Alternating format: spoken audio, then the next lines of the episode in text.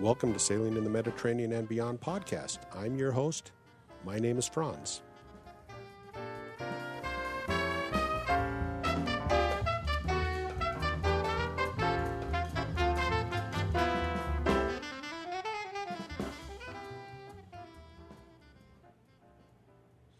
Well, a lot coming up this month. I'm heading up to uh, Vancouver uh, from the 18th until the 21st uh, for a conference, an investment conference. And then I've got the Sundance Film Festival. My friend Neil Fletcher is going to be coming out and joining me uh, for about the first half of the Sundance Film Festival in Park City.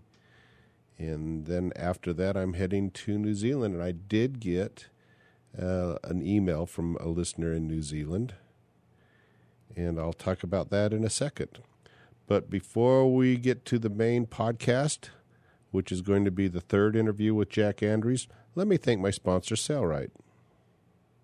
For over 50 years, Sailrite has been your authority in all things marine DIY. Do it yourself. What started as a mail order correspondence course on sailmaking has grown into one of the largest online and catalog retailers for the marine industry.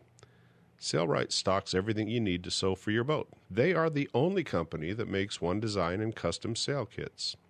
As a passionate group of DIYers, Sailrite's dedication to self reliance at sea is proven in their products and services. Sailrite sells fabric, foam, supplies, and more, including the legendary portable and powerful UltraFeed sewing machine. So you can be self reliant and save money by sewing your own projects, from biminis to Dodgers sacrificial sail covers and sail bags to interior and exterior seating and cushions. Sailrite brings you the best brands in the industry for unmatched product quality and professional looking DIY results. With over 50 years of bringing you quality products, unparalleled service and support, and free how to videos, Sailrite is a name you can trust. Well, I got this email from Dr. Pace in New Zealand, and he said, If you're coming by my way, stop by and let's have a beer together. So I wrote him back and I sent him a fairly detailed itinerary. I planned out my uh, my one month vacation in New Zealand just like I plan out my summer sailing schedule. And uh, he wrote me back. He said, Thanks for sending your itinerary. You are clearly a meticulous planner. I've listened to your podcast for some time now and have even downloaded the first 20 episodes. It was quite a surprise to hear that you will be visiting New Zealand.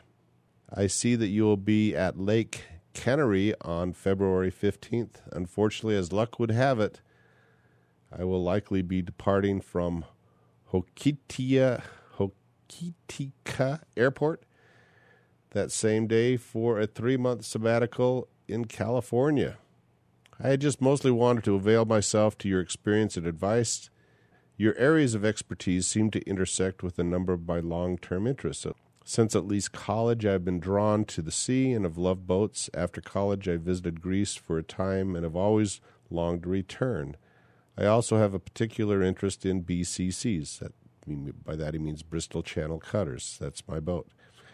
And have followed the market for a number of years. Most recently, I noticed an advertisement for an unfinished BCC for sale in Wisconsin and would have been curious to know your thoughts on it. To do as you have done and build my own BCC would be a dream of a lifetime. I'm a general surgeon here in Greymouth. My professional career has been spent in rural surgery. That and other responsibilities have precluded me thus far from pursuing my sailing interests. Apart from various small sailboats which I have owned here in New Zealand, I've reached an age now when retirement is not far away and family responsibilities may be diminishing. My health is still good, and I'm wondering if I might yet be able to pursue my maritime interests. And then he goes on to say that uh, for my podcast, I don't write long emails. So that's why I'm talking to you on the podcast, Jonathan. Yeah, I wrote you back an email. I dictated it using um, Dragon Naturally Speaking, and I told you to ignore all the typos and just read between the lines when it doesn't make any sense because dictation is not perfect yet. Uh, but Jonathan, you know, it took me five years to build my Bristol Channel Cutter. Of course, I was only working on it in the winter, and uh, so that was probably about four months a year. And I only worked on it on weekends and then after work. So if you could dedicate full time to working on a Bristol channel cutter, you could probably get it down to mm, probably about a year. It, I'd, I'd be wondering how you would think you could get a bare hull from Wisconsin to New Zealand. I don't think that really makes much much sense, but I know there's a lot of New Zealand boat builders down there. New Zealand seems to be a country where people build their own boats, where there's a lot of uh, you have a lot of support down there from other boat builders in New Zealand. At least the, a lot of the books I've read are uh, written by Kiwi sailors that have built their own boats. So it's not uncommon in New Zealand. And you, if you want to do it from a hull and deck like I did, I would probably look for something a little closer than a Bristol Channel cutter built in America and try to get it down there. I can't imagine that that would be cost effective. But that being said, I think building something with your own hands gives you the greatest sense of satisfaction than you can you can ever achieve. You can go out and buy something, but then you just bought something and you don't know it. You build your own boat, you know it extremely well. And if you want to go down that path, I highly encourage you to go down that path as long as you have the time and you develop the skills along the way to be able to build a boat. I always joke that I used to buy big pieces of teak at $20 a board foot way back in the day. And I would make a mistake, and it ended up being a small part. But as time went on, my skills got better and better and better. And of course, I haven't honed those skills as much lately, so I'd probably have to learn a lot of those skills all over again. Nonetheless, thanks for the thanks for the email, Jonathan. I appreciate it. And we may still meet. I may adjust my schedule so I could swing by and meet you before you take off for your sabbatical. All right, before we get into my interview with Jack, I just want to suggest that if you like this podcast, please go into your iTunes directory. Actually, I guess it's the uh, Apple Podcast directory and write a review of the podcast or the directory of your choice. Wherever you find this podcast, will you write a review and give me a five star review? I appreciate that if you would. Also, if you're visiting Salt Lake, drop me a note. Go out to lunch or have a cup of coffee or go skiing together. I always like to meet my listeners, my friends out there.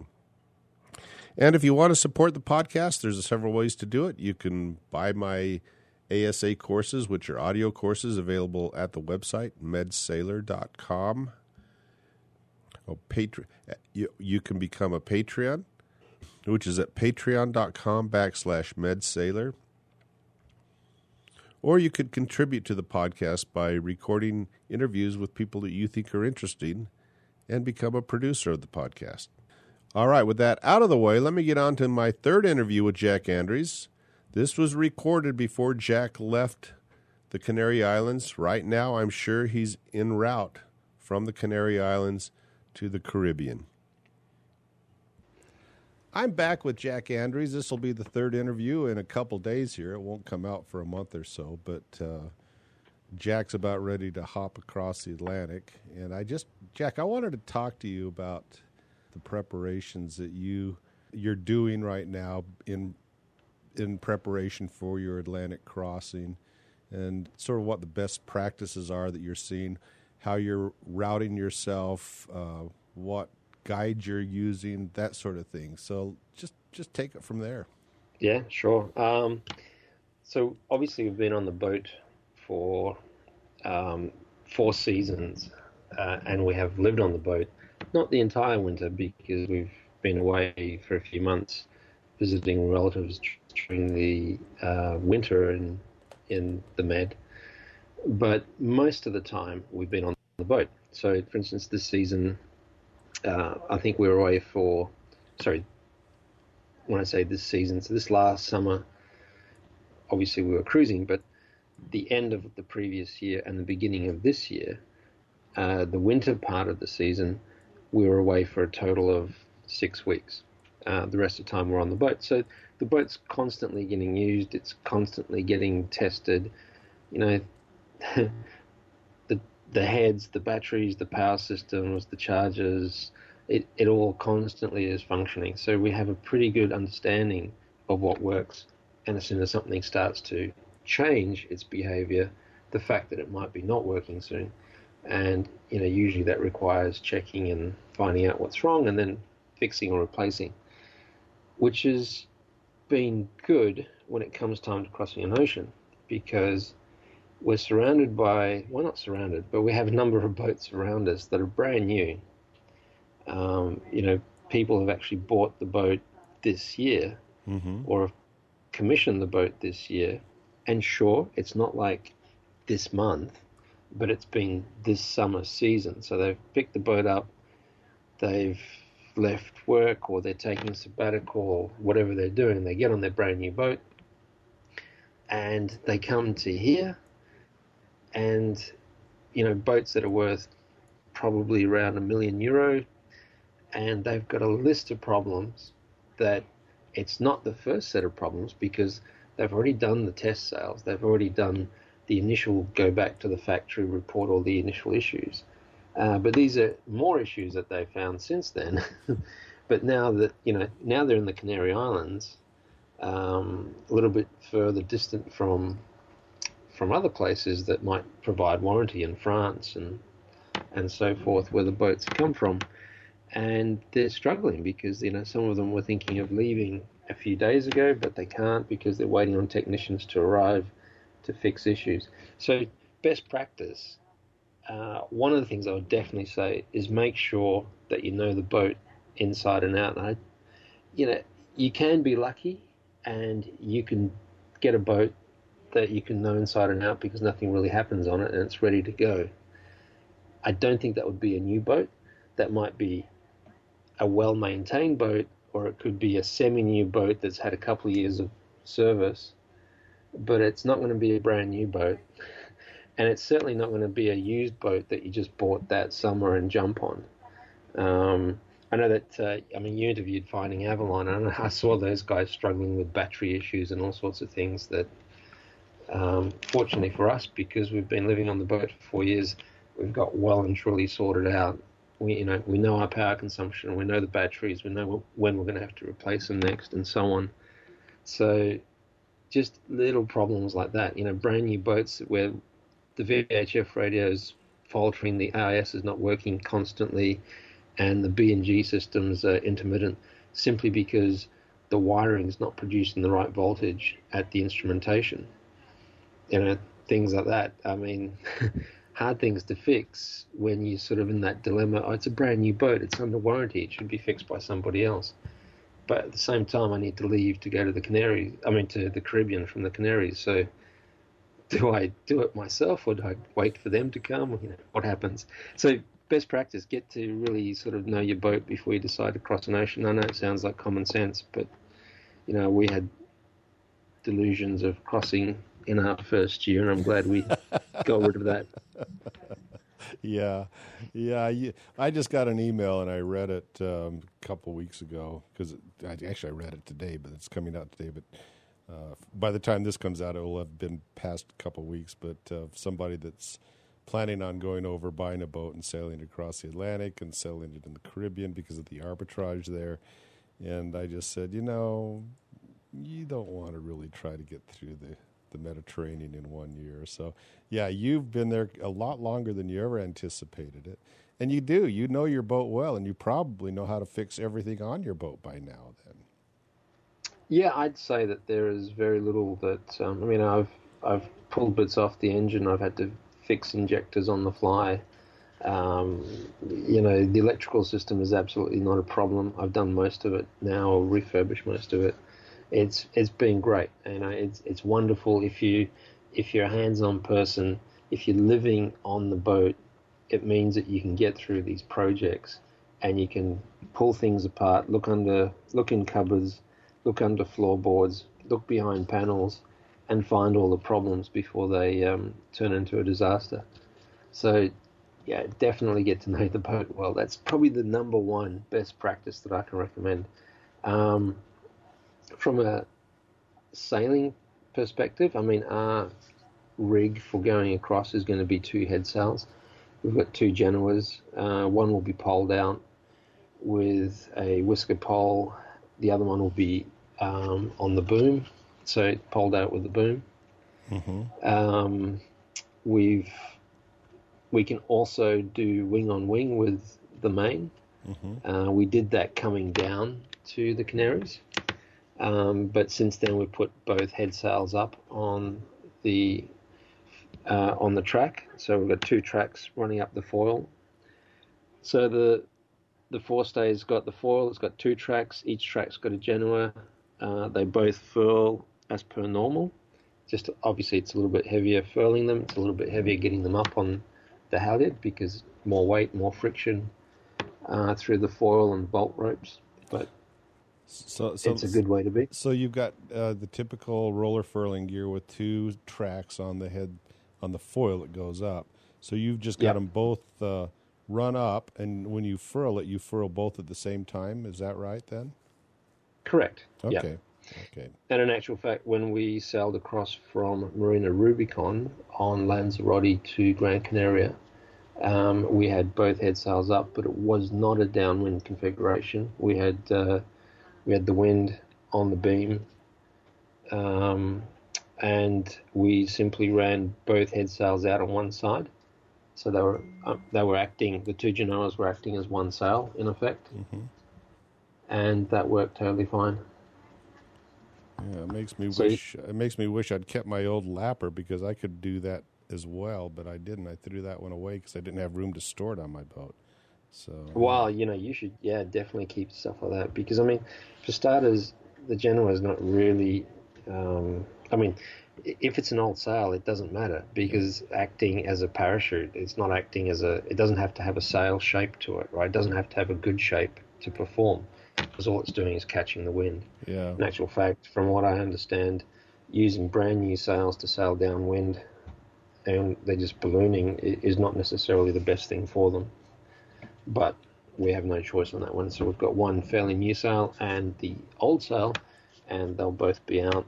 And um, yeah, they work really well in that sense. I mean, we'll take it down when we get across mm-hmm. because there'll be a little bit less downwind sail, and obviously we've got the whisker pole, so we can always pole out Jenny and then just use the main on a wing on wing configuration.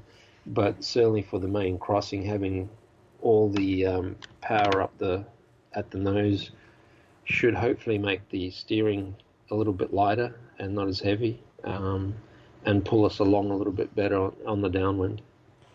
So this is going to be wind from the stern pretty much all the way across. Yes. Um, so we plan to do the rhumb line from Gran Canaria, which is about 2,650 nautical miles. Should take about 18 days or 19 days at six knots. Um, that would be ideal, and obviously if you can do the straight line. But of course, as soon, as you start to change that uh, because of wind direction, we just increase distance and of course increase time. So, you know, we're planning on doing it anything from 18 to 28 days. Mm-hmm. You know, sort of like I don't think we're going to do it in 18, and I don't think we're going to do it in 28, but somewhere in between should be right and we will uh, make sure that you know we track with the wind. So if um, uh, we have an Iridium Go, we'll have predict we have PredictWind um, routing available on that, so we can download that twice a day for updates. Um, they use their own variant of um, ECMWF, and they post process the models a little bit further, uh, and GFS. Those are the two options, and you can download both or one. Um, so we've got the ability to read the weather on a 12 hour basis and decide which direction to pick to stay downwind or to stay with the wind. And if we get good wind and we can just, um, you know, reach across, that'd be fantastic. But it's going to be unlikely that we'll be able to do that. Although one of our friends who left um, two weeks ago now uh, is doing very well and he's done a rhumb line and he looks as though he's going to make it in 18 days. But he's had fairly strong winds as well. In actual fact, strong winds and swells of up to four meters on the side. So rather uncomfortable conditions. Um, but he left in November, so November's a bit. It, it's not as settled, right? It can it can be one or the other. Yeah.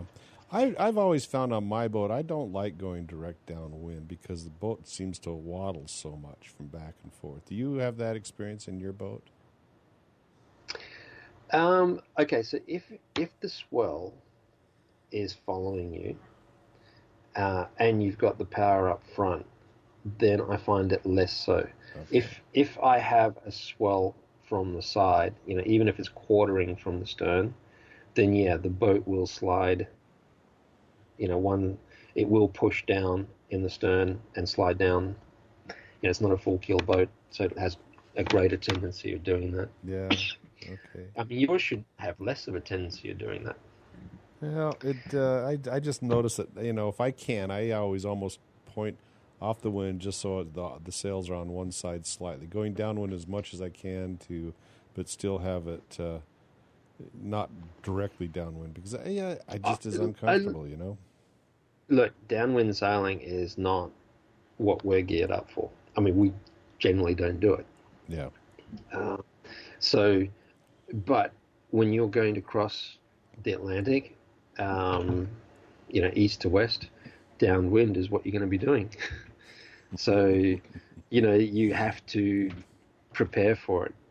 And I think that's another point of failure, um, and is that people buy sails for this passage that they've not used before, and they fly them for this crossing only, and they have a lot of issues. I mean, you know, there's a boat coming down um, just to the Canaries, not far from us, within radio uh, contact, and we were share, sharing weather information with them. And then, you know, they they dropped their Parasailor in the water, and there's just the two of them on board. Um, not young and sprightly, but obviously fit enough. But they were pulling in this Parasailor out of the water in uh, in three meter swells, simply because of chafe issues on on the halyard, and it had only been flying for two days. You know, it was brand new. Hmm. Everything was new on it. um, another boat that's just landed um, in St. Lucia. We were talking to them via Facebook Messenger, and they pretty much uh, lost two halyards. Um, and they were running a Parasailor, and it, it just, I think they had very light wind conditions, and they had constant rolling, and um, you know the boat was constantly going side to side, the Parasailor opposing, and it just wore through two halyards. So yeah, So issues. so does are you seeing anybody there use wire to rope halyards anymore? I'm seeing lots of people replace them. With, with you're replacing wire to rope halyards? Yeah, the t- uh, so Dyneema core or Dyneema lines uh, with Dyneema sheathing on the outside um, for extra wear protection. Mm-hmm. Um, so I've seen that.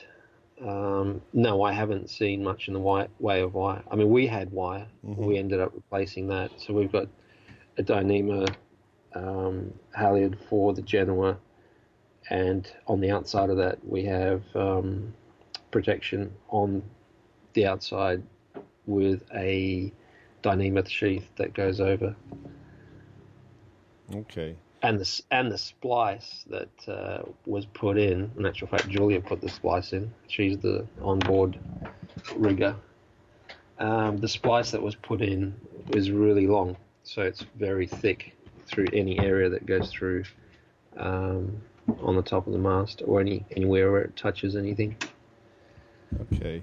I you know, I was wondering because I've had my original halyards, wire to rope halyards, uh I think it's one it's not uh, it's seven by nine I forget what it was. It was seven by nineteen or not yeah, it was seven by nineteen uh, wire, 300, 316 stainless.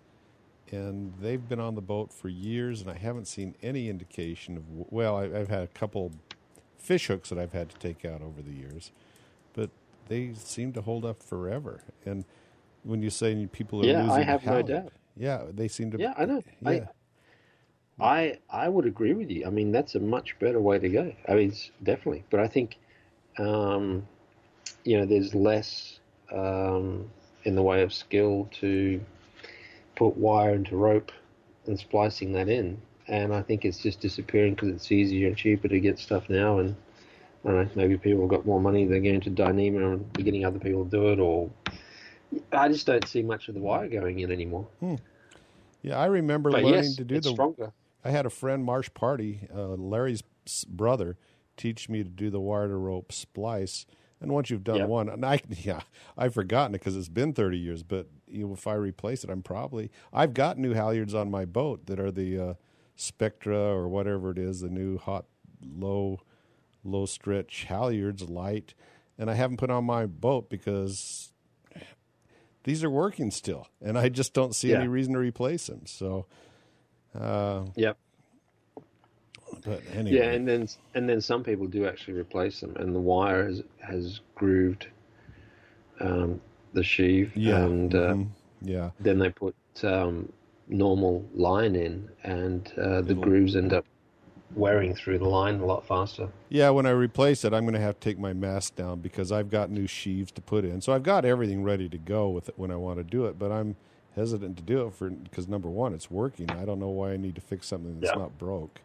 But Yeah. you know, it's uh, it's one of those things. These are th- you know thirty year old halyards that are still just doing fine on the boat. So Yeah, and you know what? It, it's probably a damn good idea. And if you know, if if I had a choice right now, I think I'd switch that way. you'd go back to wire to rope then, huh? Yeah, I think so. Yeah, hmm. because it's definitely stronger at the wear points. Yeah, I mean that's it. It's not it's not the strength of the line. It's the the chafing that, that breaks the halyards. It's not the strength of the the, the line. It's the Yeah. chafing. So, yeah, and it's a, a lot harder to chafe stainless steel uh, wire to rope. And mine's are I think mine's three sixteenths halyards. I mean, I can. Yeah. It's it's way overkill for what I need. Yeah. But yeah. Oh, the other thing that failed on this other boat uh, this last week was the um, the swivel clips, the quick release swivel clips Mhm, that mhm. um, that are on the end of the, um, you know, when you when you're attaching it from the top swivel to the halyard. uh huh. That was that was there was a you know quick release clip with a swivel, and I know that you can get some that uh, you know are super expensive for one clip, you know, like over a hundred euro or something, and then you get some that are a lot cheaper than that. And uh, you know, he had he he had fairly inexpensive ones, well, not top of the range ones, and um, they broke, so had to replace them with normal shackles. So now that now that all these boats are sitting there in the Canary Islands and getting having to do repairs, is there much in the way of supplies, yacht supplies in the area? Absolutely, an Okay. absolute ton.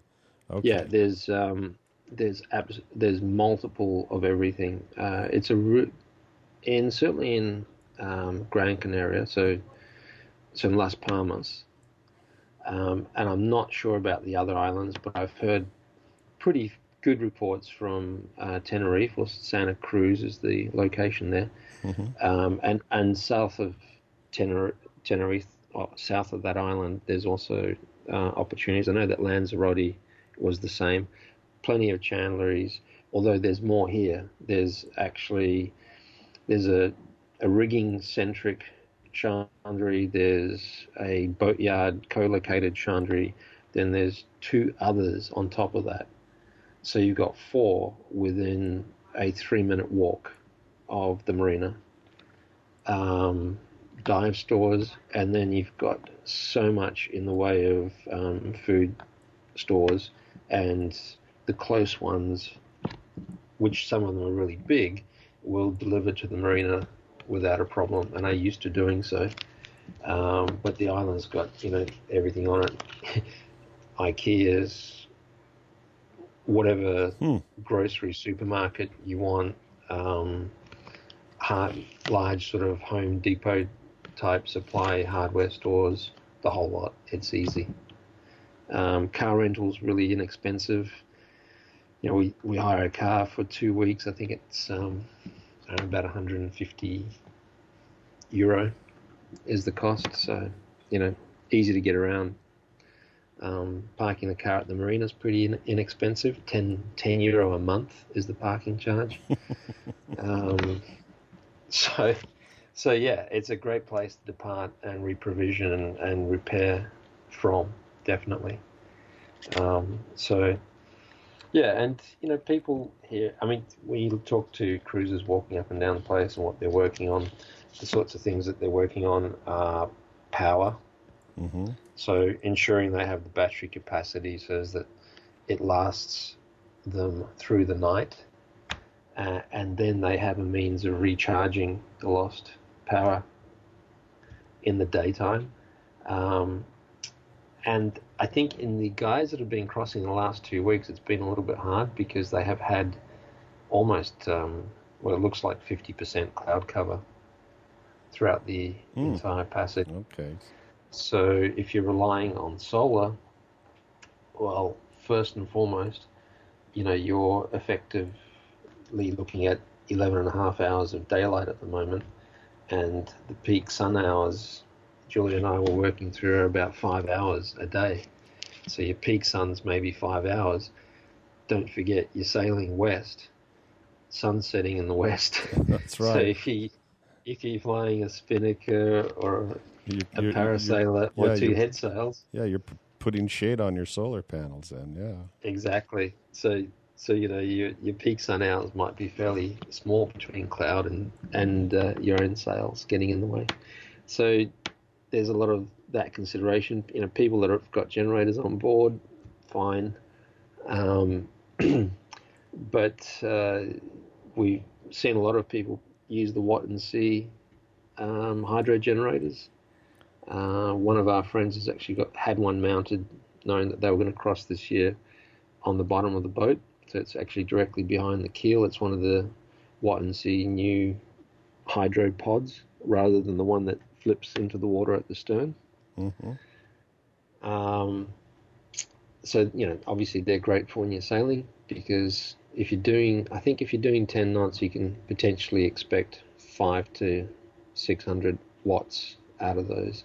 Yeah. Yeah. Um, but the beauty about it is that they're producing that 24 hours a day. So, whilst it's not a great amount um, at the time, but multiply it by a constant 24 hours, it adds up. Uh, and much better than I think a wind turbine, which obviously on a downwind sail is not producing as much because your apparent slowed. thing I don't like about the wind turbines is it's damn noisy all the time. Yeah, I mean, some are quieter than others, or some are noisier than others, whichever way you want to look at it. Yeah. yeah. When I crossed the Ah. Atlantic, and, and I, I was one of these original ones that was trying this uh, uh, water turbine. Uh, I had basically a, a generator uh, attached to the to my boomkin, and off of that I had a, a long line with a propeller on the end on a stainless steel rod, and I ran that and it turned. And if you ever had to bring that in, that was just this big, massive, twisted spaghetti that you could never untangle, and uh, it really did not work. It was a it was an expensive experiment because I was trying to deal with this problem, you know, back then, and Yeah. eventually.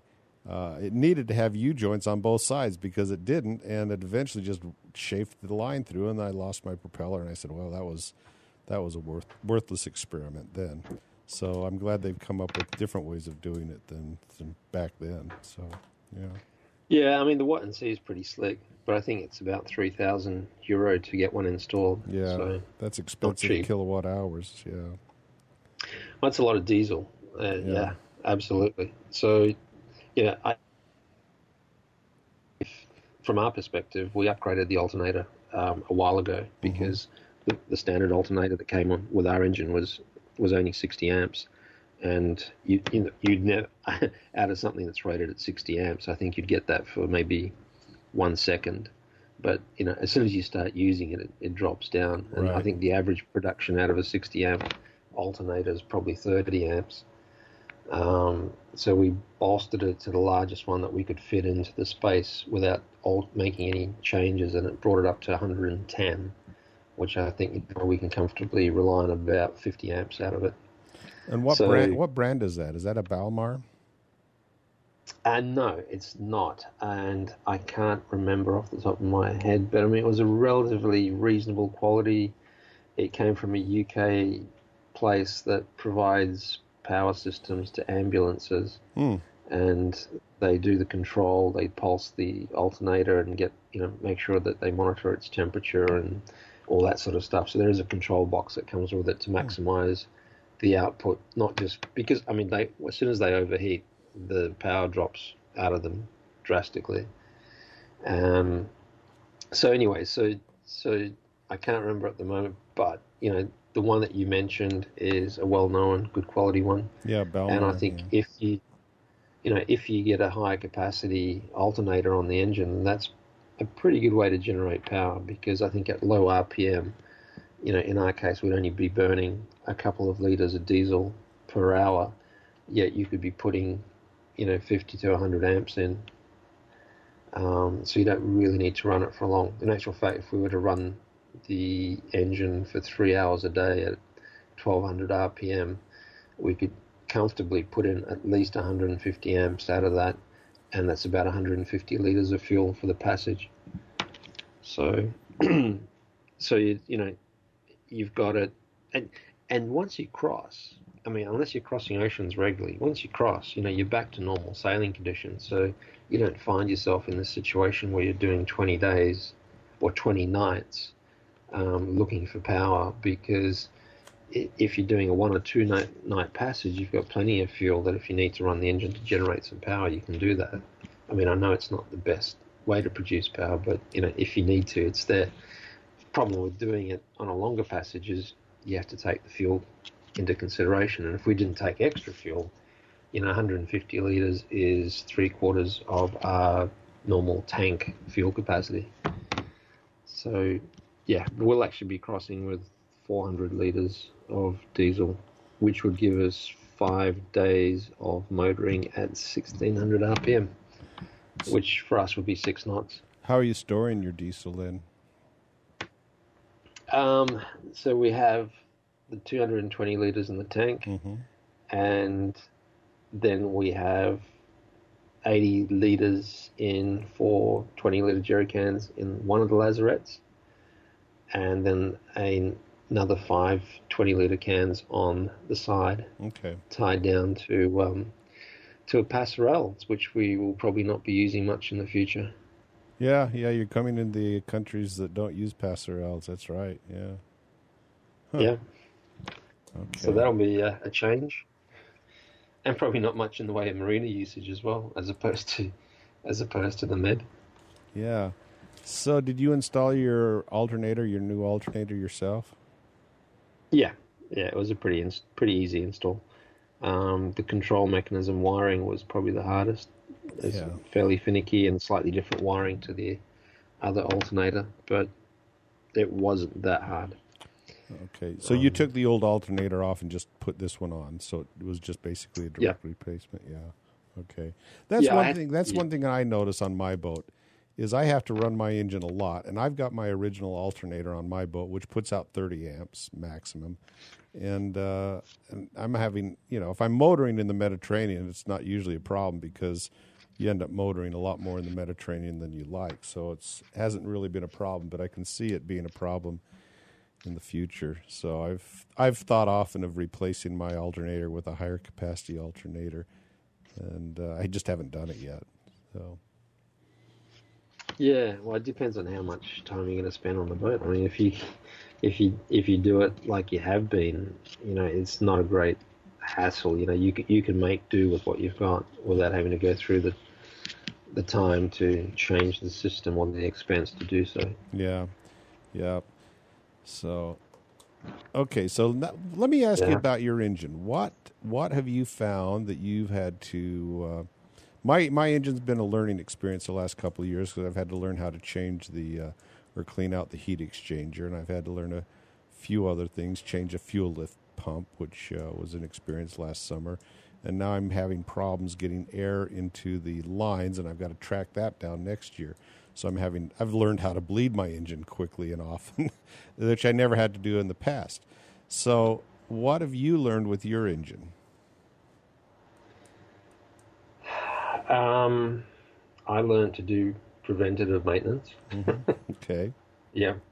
So, so when I say that, I mean in the, the first year, the first thing I did was uh, drain the cooling system, replace the cooling system, clean out clean out the head, um, heat exchanger.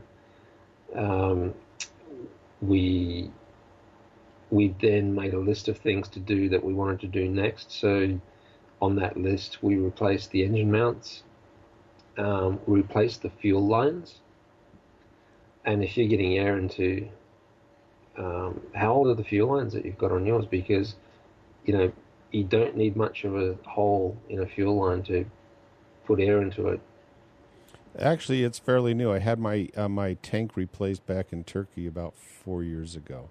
So the tank is. Yeah, I was starting. I was getting leaks out of the tank into the bilge. So I said, okay, we got to take out the whole tank, and I.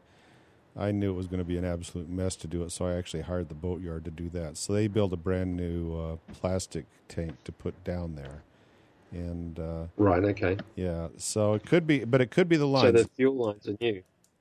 Yeah, well, the fuel lines are relatively new, but I did I I did talk to uh, the place I buy my spare parts from in Costa Mesa, California. I talked to the mechanic and I told him what, what problem I was having. He said, "Here's what we do when we're having uh, wa- getting li- air into the lines. We take and disconnect the line to the uh, fuel tank, and we'll put a, a separate fuel tank in the engine compartment wherever we can put it, and draw from that." And see if it still has the same problems. And that way, we eliminate it, the lines to Yeah. the uh, to the tank, like you're you're alluding to. So I thought, okay, that's a good step to test it out Yeah. and see what we can do on that. So Yeah. So, so yeah, so we went down that path of replacing things, things that we felt were a little bit old. I mean, like the the exhaust hose Uh-huh. was uh, crunchy in places, so obviously that needed to to go. So we replaced the exhaust hose. Um, whilst we were replacing the exhaust hose, we we checked the muffler, and the muffler had a wear spot on it. Um, so we stripped the muffler and we repaired uh, the muffler instead of buying a brand new one uh, because it just needed a bit bit of extra metal at one point that was rubbing against the um, the inside of the boat. mhm. So the the muffler has been reconditioned, the exhaust hose has been changed. We we then also changed every soft hose on the motor. Mhm. Um, I had an issue where on the high pressure diesel pump, uh, one of the O rings was leaking. Um, so it was just dripping diesel. So on the fly, I sort of, under the guidance of a mechanic uh, over the over Facebook Messenger from MDR, um, I put in a new O ring onto that, and then because that happened, I then asked um, the guys, uh, the diesel mechanics at a place called Rica, which is, uh, I think, a chain of mechanical places in Italy. Um, they took the high pressure pump off and changed all the O rings on it and just refurbished it. We also then um, replaced the mixing elbow, which Mhm. every every so often will go on you. You can buy stainless steel ones, and another friend of mine just bought himself a stainless steel one, but the stainless steel ones are about 400 euro. Mhm. Uh, but then once you've got that on, you won't have any corrosion issues with it. Uh, so pretty much the the core of the engine, the most reliable part, you know, that's all good as long as you're maintaining fuel levels and changing filters and so forth. But it's all the peripheral items that have a chance of wearing out or going that we've replaced. Haven't changed the starter motor out, not that I feel we need to. It seems to be pretty good. Do you have a spare No. on board? I wish I did. I've meant to potentially order one, but haven't got around to it. So I could still potentially pick one up from the Chandler here. Mm-hmm. They actually have a whole brand new engine sitting there if you want one, eight thousand euro for one that fits our boat. Since I was saying the supplies here are pretty good. Yeah, yeah. No, I've got a spare alternator on my boat and a spare starter on my boat because I figured they'd both go out at some point in time, but they're just sitting there waiting. So Yeah, yeah. Well, our neighbour here um, bought himself uh, a spare of each as well, particularly for this crossing. Because he said, well, you know, without a starter motor, the engine won't start. But um, but at the same time, we're not planning to be starting and stopping the engine too much unless it's for power generation. And then we've also got the solar. So, you know, we've got we can produce power for for the batteries without having to run the engine. So, what uh, what's your biggest draw uh, on your boat? In my boat, it's refrigeration. Is that the same on your boat? Well, on the crossing, normally it would be, yeah, because it's constant and mm-hmm. fairly inefficient. So, you know, when it's running, it's running at 5 amps constantly. Mm-hmm. And during the summer, I think it runs a lot. So, we've installed a little, uh, we replaced the control mechanism in there and re- replaced it with like a $12 Chinese digital controller so you can set the exact temperature you want on it.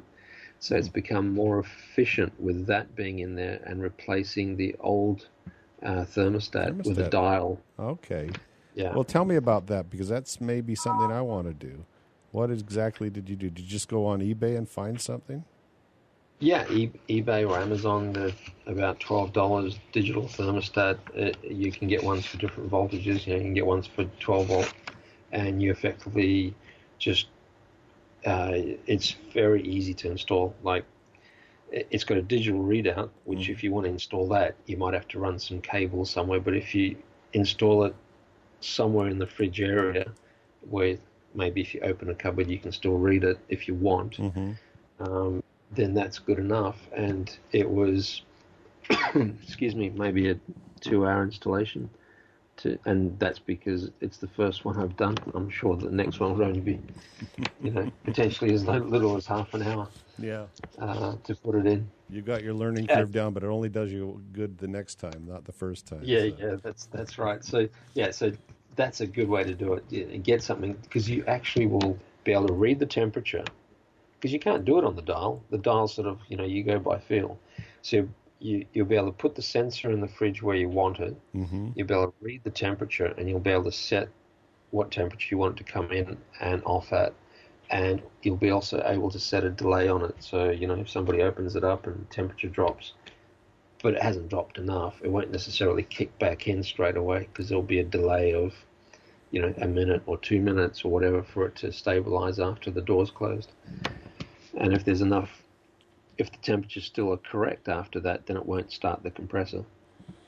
Well, that sounds like a good idea because that's mine runs all the time. It seems like, and uh, yeah, well in the summer, and so we've actually been, you know, in the nighttime, in the med, we were turning it. Turn if I was going to bed quite late, then I'd turn it off. Yeah, and maybe you know in early in the morning, um, when you have to go and use the gents or something, turn it back on, and it's actually been not running for six hours or seven hours, and make sure that it's got some something on the top that helps insulate it and seals around where the lid fits in, because that'll stop airflow coming through there as well. Um, that will help insulate it.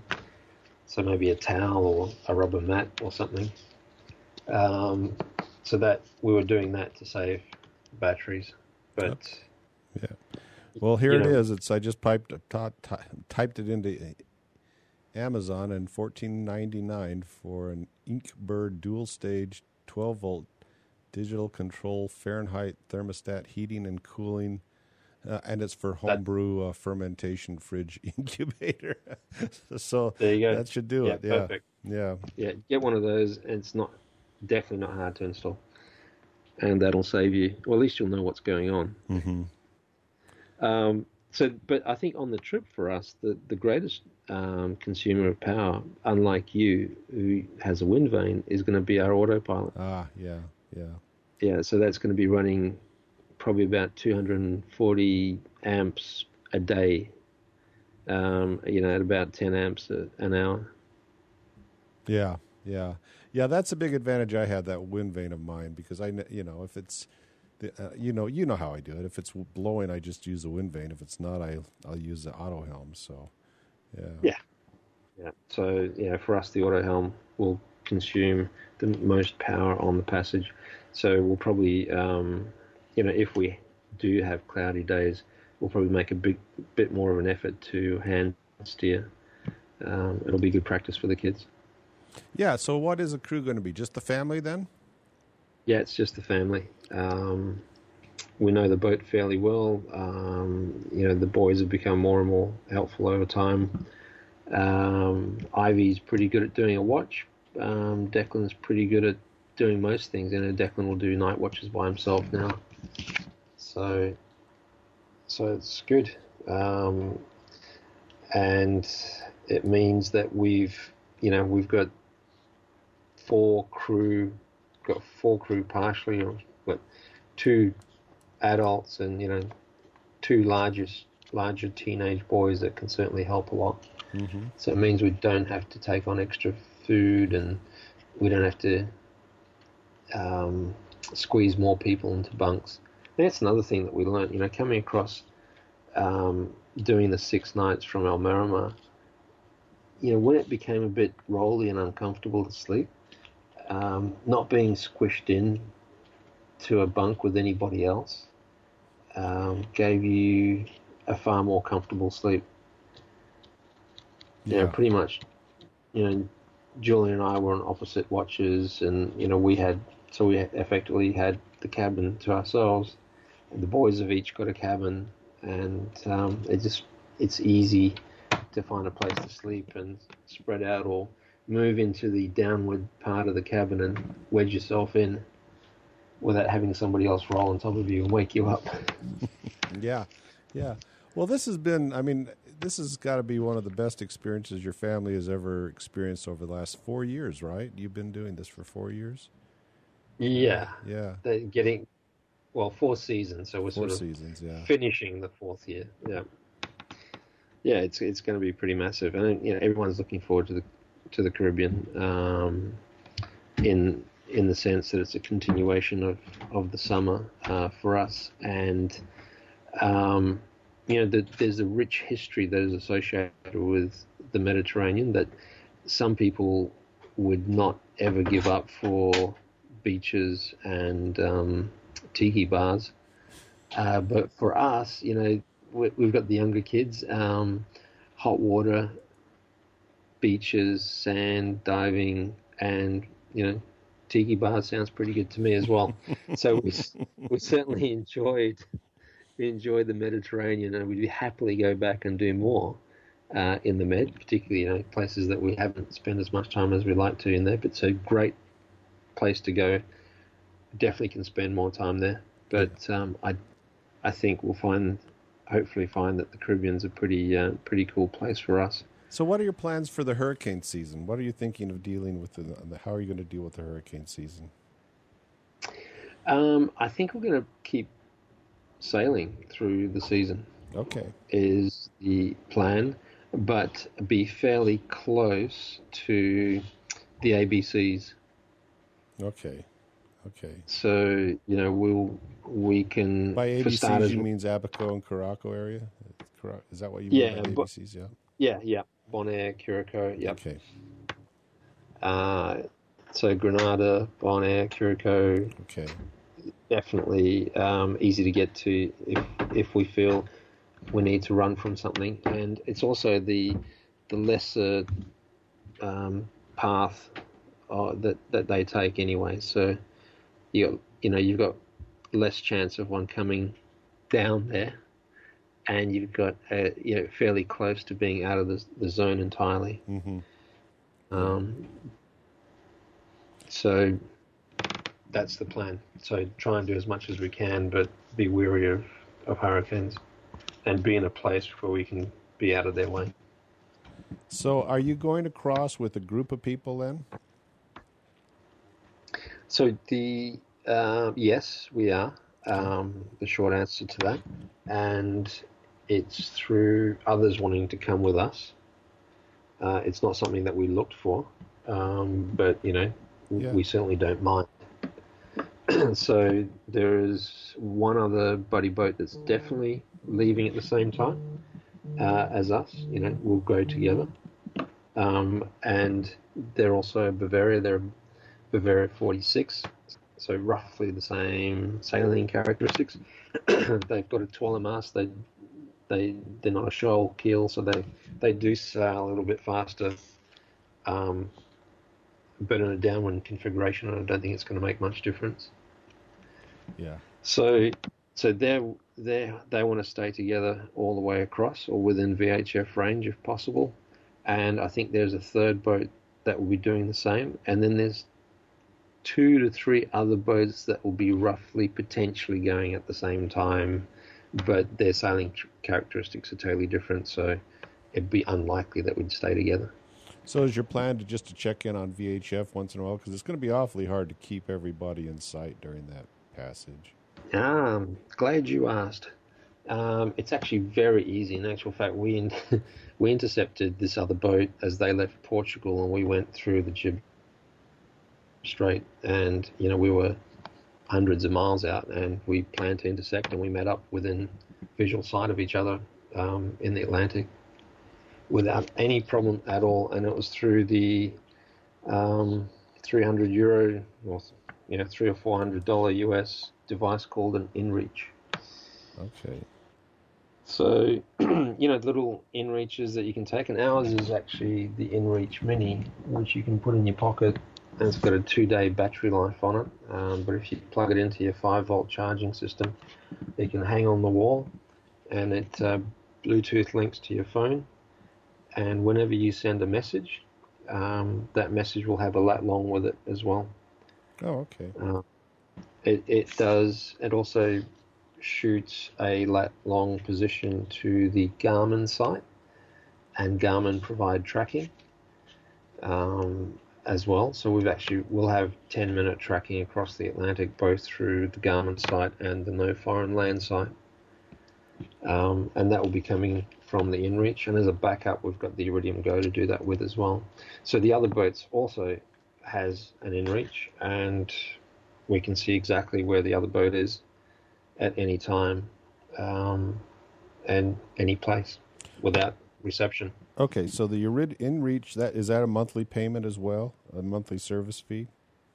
It is, um, and you you can scale that up or turn it off or suspend it.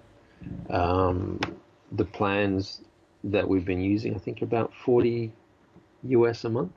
Okay, and your Iridium Go is that about the same price per month? No, that's that's more expensive, um, and that depends on who's providing the service. But I'd say um, double to triple that. Okay. Uh, the InReach. So the InReach is is far more cost effective than the Iridium Go. The Iridium Go is good if you want to make calls. Mm-hmm. It's also good if you want to do PredictWind um, weather routing whilst en route. Um, you can't do that on the InReach. but you could always have somebody on land sending you text messages giving you weather updates Yeah. on the InReach. Yeah. Um, but if you want to look at it yourself, you need something like the Iridium Go. And that's what Finding Avalon did as well. Same same system, but not the. I'm not sure if they had the InReach Mini on their boat, but they did have Iridium and PredictWind on on, on theirs. So Yeah, I think it's a pretty good it's a pretty good deal having having that. And the other good thing about the Iridium Go, uh, which Julia has tested, is that you can have uh, um, some NOAA interpreted charts that come in a, a image format, sort of like the you know the fax weather equivalent. Yeah. Um, you can have those automatically sent to an email address, and the Iridium Go will pick up that email and the associated image that's in it. Boy, it has changed a lot, Jack. When I came across in uh, '97, I had a weather fax that downloaded through my shortwave radio, and Yeah, uh, yeah. and it's totally changed. I mean, uh, sometimes I'd be able to do it, sometimes I wouldn't, but I'd have to interpret the uh, the weather fax myself, which was questionable at best. It's making it a lot I easier.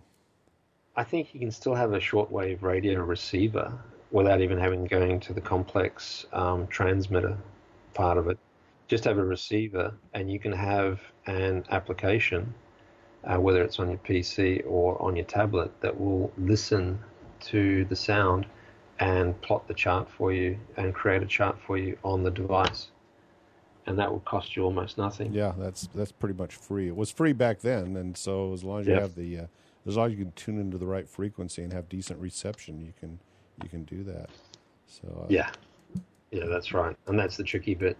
Whilst on the Iridium Go, it's it's almost a certainty unless the Iridium network shuts down. because it's satellite. Yeah, it's, it's Yeah. Uh, you're just shooting up a few, a f- you know, a few miles. I'm not sure how high up they are, but uh, these I'm not sure if these are geosynchronous satellites or if they're a series of satellites always tracking around the world. But uh, Uh, they're in motion because yeah, they're not geostationary because they do pass by. Yep, they're not geostationary, okay, so they're closer in, which obviously is better for um, reception. right. And you got redundancy in the satellites as well.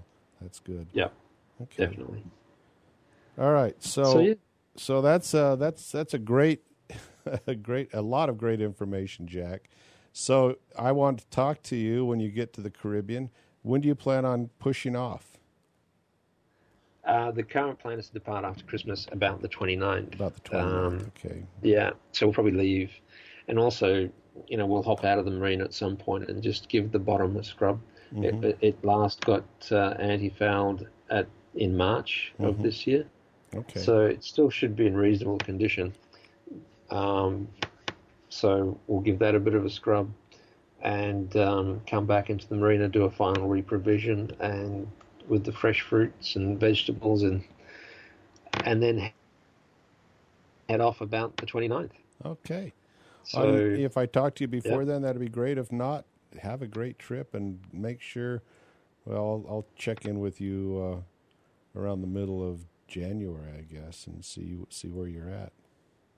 yeah, okay, and yeah, I might try and do some um, some verbal logs on the way if, Oh, if that sort of works out. That'd be great. Yeah, just send them along, and we'll just post them because I'm sure everybody, just like me, is interested.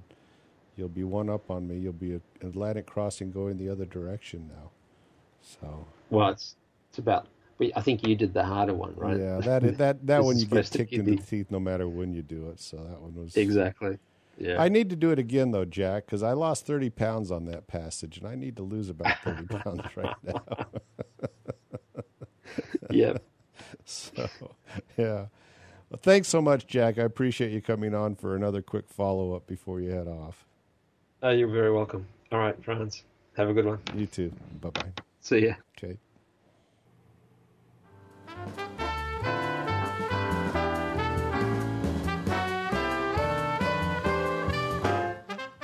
Life is short.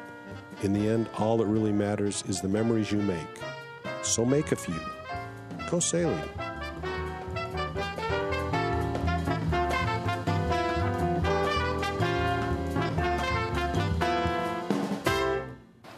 Joel, you want to know something?